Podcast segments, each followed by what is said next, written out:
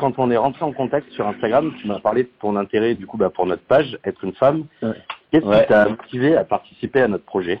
C'est la, c'est la, le sujet, la thématique abordée. euh, c'est une question tellement centrale dans dans la société, dans le monde, dans les rapports humains. euh, les femmes sont la moitié de l'humanité et euh, pourtant, il semblerait qu'il y ait un réel déséquilibre entre les, les- entre les droits, entre euh, les salaires, entre euh, la liberté, euh, entre les hommes et les femmes. YB Voice. YB Voice. Épisode 1 Changer son destin. De Simone de Beauvoir. On ne naît pas femme, on le devient. Mais être une femme, ça veut dire quoi? Si l'on écoute les clichés les plus misogynes, une femme serait juste présente pour sa beauté, son sourire, son corps. Les plus pervers les considèrent comme des objets sexuels. Les machos les trouvent utiles pour le ménage, pour l'équilibre social d'une vie de famille, pour faire à manger. Continuons sur cette lancée. La femme n'est pas intelligente, elle ne sait pas conduire. Ce n'est pas elle qui ramène l'argent, mais son mari. Sa sexualité sera toujours jugée. Un homme qui enchaîne les conquêtes est un winner. Une femme qui en fait de même serait une pute. On dit aux femmes, si vous couchez avec beaucoup d'hommes, vous êtes dégueulasses. Les hommes, ils peuvent, c'est même plutôt cool. Couchez avec qui vous voulez, les hommes. Mais les femmes, essayez de pas avoir trop de plaisir dans la vie. Moi, j'ai un truc à vous dire. Mademoiselle, t'as couché avec 1000, t'as couché avec zéro, t'es aussi précieuse à mes yeux. Et s'il y a quelqu'un qui pense le contraire, je lui souhaite d'accoucher d'un Airbus A380 tous les jours. Mais heureusement, plus on avance dans le temps, plus les mentalités évoluent. Les inégalités se réduisent. Aujourd'hui, tout a changé. Des mouvements se sont créés, les féministes manifestent, envahissent les rues, les réseaux, elles se battent pour leur liberté. Les plus extrêmes ont développé une haine envers les hommes, et les hashtags ont balancé. Qu'est-ce que tu penses des mouvements féministes? Bah oui, justement, enfin moi, par rapport à mon entourage, je suis pas dans ce mouvement féministe extrême, quoi. Enfin, j'écoute, je vois, mais ça m'a, enfin, pour moi personnellement, dans ma vie, j'ai pas besoin de faire plus que ce que je fais, quoi. Enfin, j'ai pas de moment ou de, de révolution euh, extrême pour pouvoir m'affirmer en tant que femme. Enfin, ça m'est toujours pas arrivé. Enfin, pour l'instant, ça n'empêche que plus tard ça puisse m'arriver. Hein, je dis pas le contraire, mais là aujourd'hui, euh, non, j'ai pas eu de de problème là-dessus. Il y a encore beaucoup, beaucoup de, choses à faire pour que les femmes euh, arrivent à faire entendre, à faire leur, entendre leurs droits. Quoi. Donc euh, pour moi, le mouvement féministe, il a toute sa place et il faut, il faut continuer à être féministe. Ben, c'est dommage. C'est dommage. Parce que euh, du moment qu'ils rentrent dans la haine, ils perdent toute crédibilité. Et pour moi, leur, euh, leur, leur action n'a aucun sens. Ça, pour moi, ça n'a pas de sens. C'est bien de revendiquer, c'est bien de vouloir faire, c'est, de voilà, de revendiquer sa condition. De, c'est superbe. Mais ça, ça appartient à chacun de le faire. Chacun est en droit de décider. Il y a des femmes qui n'ont pas du tout envie de ça. Euh, elles ont le droit. C'est pas parce que ça leur a été imposé. Euh, voilà, donc euh, en d'en venir à de la haine, ben pour moi déjà c'est fini. C'est que toute cette méchanceté, la, la haine gratuite, la méchanceté, je la supporte plus. Il faut être féministe. Il faut qu'elle se lève, il faut qu'elle marche, il faut qu'elle parle, il faut qu'elle gueule, il faut qu'elle dise, qu'elle revendique. Je veux dire, euh, on a des droits et on a aussi des devoirs. Et, nos devoirs, c'est justement de rappeler à tout le monde que qu'on va pas se laisser faire et qu'on va se battre pour avoir ces droits-là. Mais euh, mais il faut pas qu'on soit dans une position attentiste, assise sur nos fauteuils en disant eh, pourquoi j'ai pas le droit, moi j'ai pas le droit, moi je veux les droits, moi je veux les droits, moi je veux les droits. Les droits, c'est aussi les obtenir par le devoir de, de se mobiliser, d'e- d'exister aussi de façon, euh, voilà, entre guillemets, euh, politique, pas dans le sens politicienne, mais dans le sens politique de, de la société, quoi, d'exister et de prendre sa place dans, dans la société. Si l'on parle de la condition féminine, on ouvre une boîte de Pandore. Donner la parole. Oui, donner la parole. Parce que nous avons tous nos avis, nos libertés, nos pensées. Mais qui de mieux qu'une femme pour parler de la condition féminine? L'appel à témoins a été lancé. La presse a suivi, notamment Le Progrès et le Dauphiné libéré. Les témoignages sont arrivés et les paroles se sont libérées. Depuis mon plus jeune âge, on m'a toujours appris à être une fille. Sois douce, sois polie, sois jolie, ne sois pas vulgaire. Tellement de termes qui se bousculent dans ma tête et dont je comprends pas vraiment l'essence. Ni la signification d'ailleurs. Tout est très catégorique. Une fille coquette, c'est une pute. Une fille naturelle, c'est une fille bien. Si t'es pas féminine, t'es un garçon manqué. Si t'aimes le foot, il y a quelque chose qui cloche. Avec du recul, je déteste tous ces termes, toutes ces contraintes sociales, toutes ces injonctions si insidieuses que presque insoupçonnables. Avec le temps, j'apprenais à devenir la femme que la société voulait que je sois. En écrivant ces lignes, je me rends bien compte que j'ai déjà commencé à vouloir justifier la légitimité de mes sentiments. Ce n'est pas aux autres de décider si oui ou non je souffre de ma condition de femme. Et c'est pas aux autres de décider si oui ou non c'est facile. Ma mère adorait me mettre des robes. Comme mes deux frères, je voulais être en short. Elle les avait inscrits au foot et au judo, et moi à la danse. J'avais des poupées en cadeau, mes frères avaient des voitures. J'étais conditionnée à être une fille, à être girl. La femme à la cuisine et l'homme au travail. Mes parents ont grandi élevés de manière à ce que ma mère sache faire du pain à 12 ans, après avoir rangé la chambre de ses frères, alors que mon père, lui, n'avait aucun compte à rendre. Elle était complètement restreinte à faire des études courtes, études qu'elle regrette encore aujourd'hui. Je pense même que ce sont grâce à ces regrets qu'elle me pousse chaque jour à faire des études brillantes. Nous ne sommes pas moins intelligentes. Malheureusement, on prend la place qu'on veut bien nous laisser. À 14 ans, je menais déjà une lutte acharnée contre l'interdiction des débardeurs au collège pour les filles, ce qui laissait apparaître les bretelles de nos soutiens-gorge. Impossible d'en comprendre la raison. À ce moment-là, j'ai compris que le maître mot pour une femme, c'était de cacher. Cacher sa poitrine, cacher aussi ce qui cachait la poitrine, cacher les poils ou les enlever, cacher ses désirs, peu importe la nature, cacher ses règles, cacher ses formes. Avec le temps, les générations ont changé. Chacune de nos mères a connu une enfance différente de la nôtre. Pour les femmes, la liberté reste encore quelque chose de nouveau.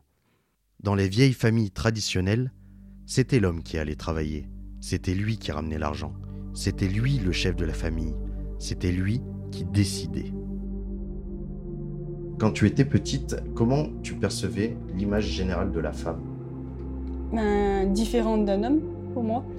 Euh, toujours euh, le côté euh, prendre soin de soi, être plus, faire attention à notre, à, comment on va s'habiller, plus qu'un homme quoi. Enfin, avec mon entourage, ça, la, moi pour moi la femme, quand j'étais petite, c'était fallait faire attention, bien se coiffer, fallait être près de sa personne, se maquiller, tout ça. C'était l'image qu'on me donnait. Après, bien sûr, après on prend la même image. Si, c'est elle qui tient un peu la maison, euh, qui, voilà, qui fait le lien à l'intérieur de, de, la maison, que ce soit entre le, papa, les enfants.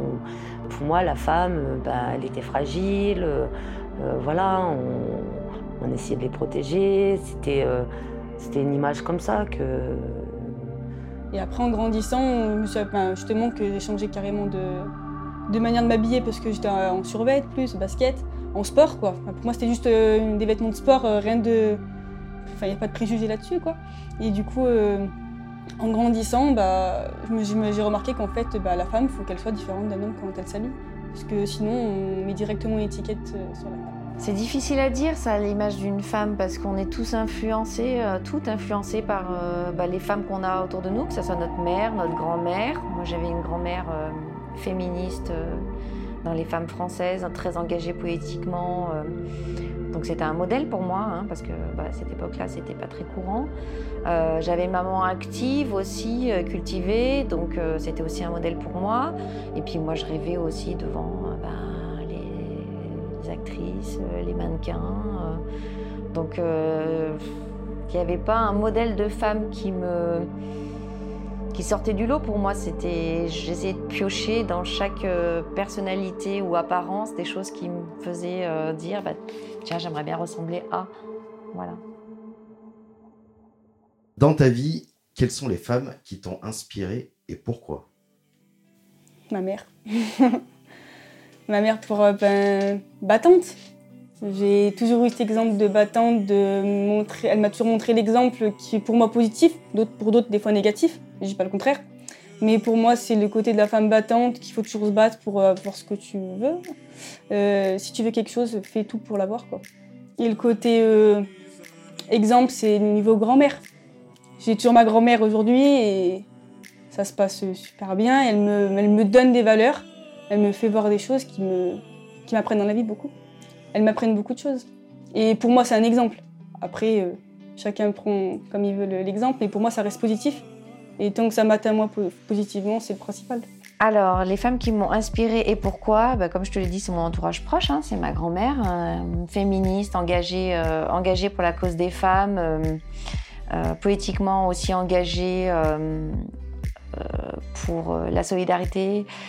Euh, qui a dû subir dans sa vie de femme euh, des avortements euh, clandestins, pour qui la sexualité et le, fait d'être enceinte régulièrement était sa, son unique préoccupation, alors que son mari n'en avait rien à faire. Quand elle lui disait bah, Je suis encore enceinte, alors que c'était un enfant pas voulu, il lui disait bah, T'as qu'à le faire passer comme les autres. Donc c'était qu'une préoccupation féminine à cet âge-là, à cette époque-là. Et ça, c'est quelque chose qui m'a assez marqué quand ma grand-mère m'a raconté sa condition de femme à cette époque-là. Euh, je me suis dit, bah oui, effectivement, elles, ont, elles, vivent des choses beaucoup plus euh, difficiles que nous. Pareil, ma mère, pour tout ce qui était sexualité, il faut quand même savoir que la pilule, elle a été légale euh, il y a quand même pas si longtemps, la contraception, et que c'était une vraie galère pour les jeunes couples hein, dans les années 60, 50 et 60 pour avoir des relations sexuelles sans avoir à, à devoir s'engager dans le mariage parce que bah, la femme était enceinte. Donc euh, oui, moi ça m'a engagé sur ce côté euh, féministe, savoir euh, conserver nos droits aujourd'hui en tant que femme et voilà les préserver. Après, il y a des grandes femmes qui m'ont inspirée, comme Gisèle Halimi, justement, grande avocate. La maman de mon papa. J'ai perdu mon père, j'avais 6 ans.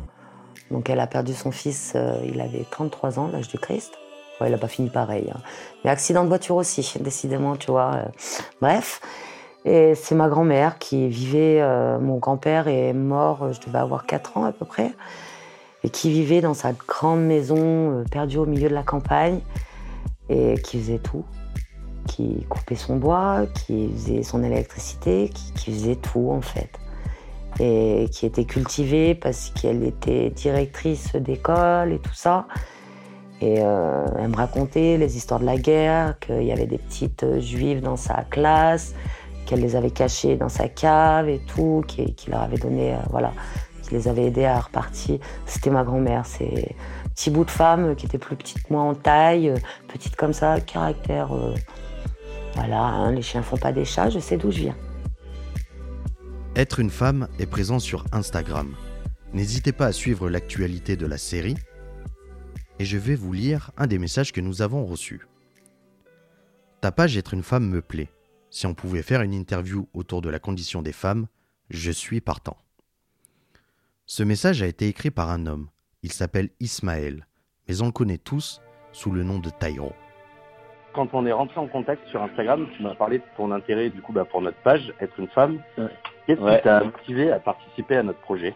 C'est la, c'est la, le sujet, la thématique abordée. Euh, c'est une question tellement centrale dans,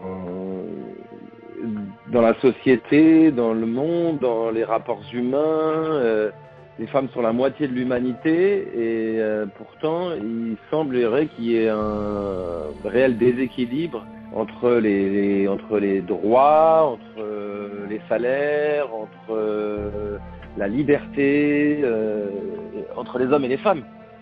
Et, c'est quelque chose moi, je suis sensible à l'idée de justice de façon euh, générale parce que je suis d'une famille de, de militants politiques dont un des deux, mon père, était un révolutionnaire politique marocain qui a sacrifié une partie de sa vie pour ce combat et euh, parce qu'il a fait de la prison, parce qu'il a été obligé de quitter son pays, parce que sa petite sœur est décédée d'une grève de la faim en prison justement euh, justement en, militant et euh, enfin cette grève de la faim, on l'avait engagé pour euh, pour le, les conditions de détention, pour obtenir de meilleures conditions de détention pour les femmes en prison au Maroc.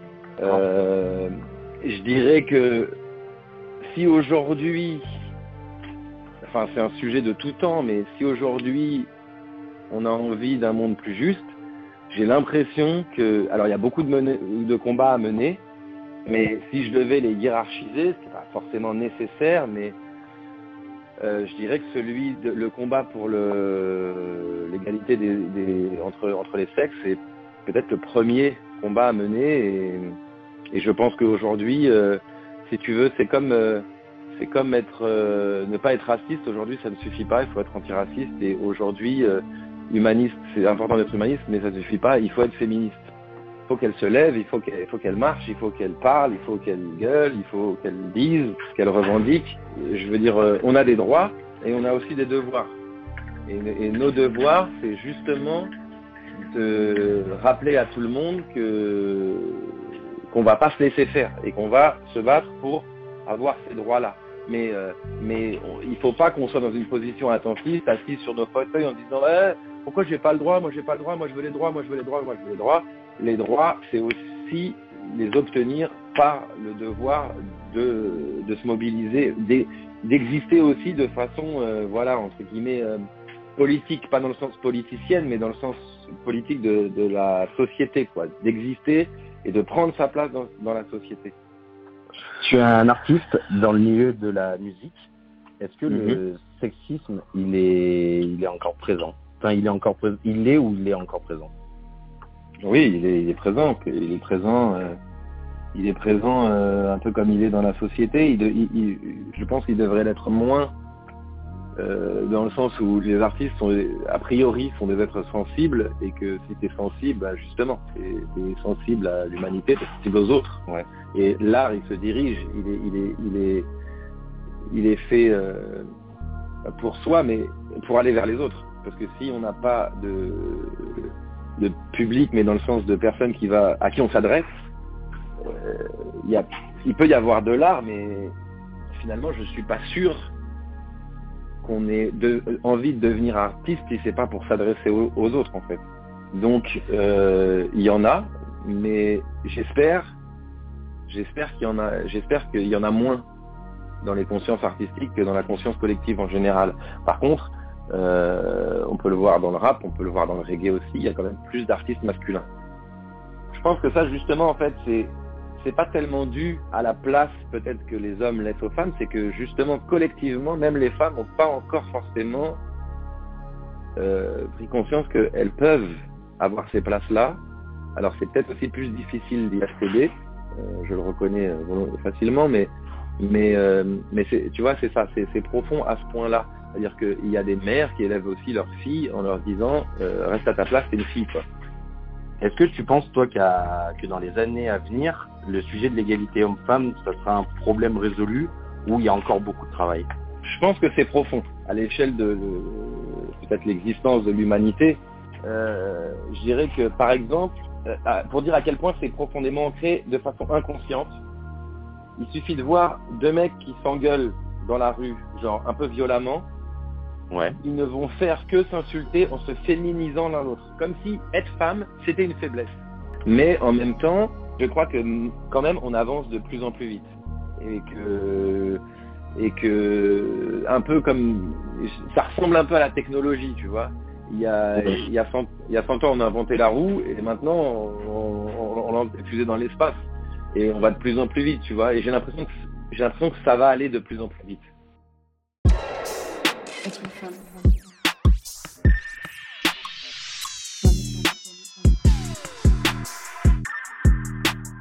ça, être une femme. La série documentaire Être une femme est réalisée par moi-même, Yannick Bourna, à la réalisation sonore Clémence Lepro. Retrouvez toute l'actualité de la série sur les pages Facebook et Instagram de YB Voice.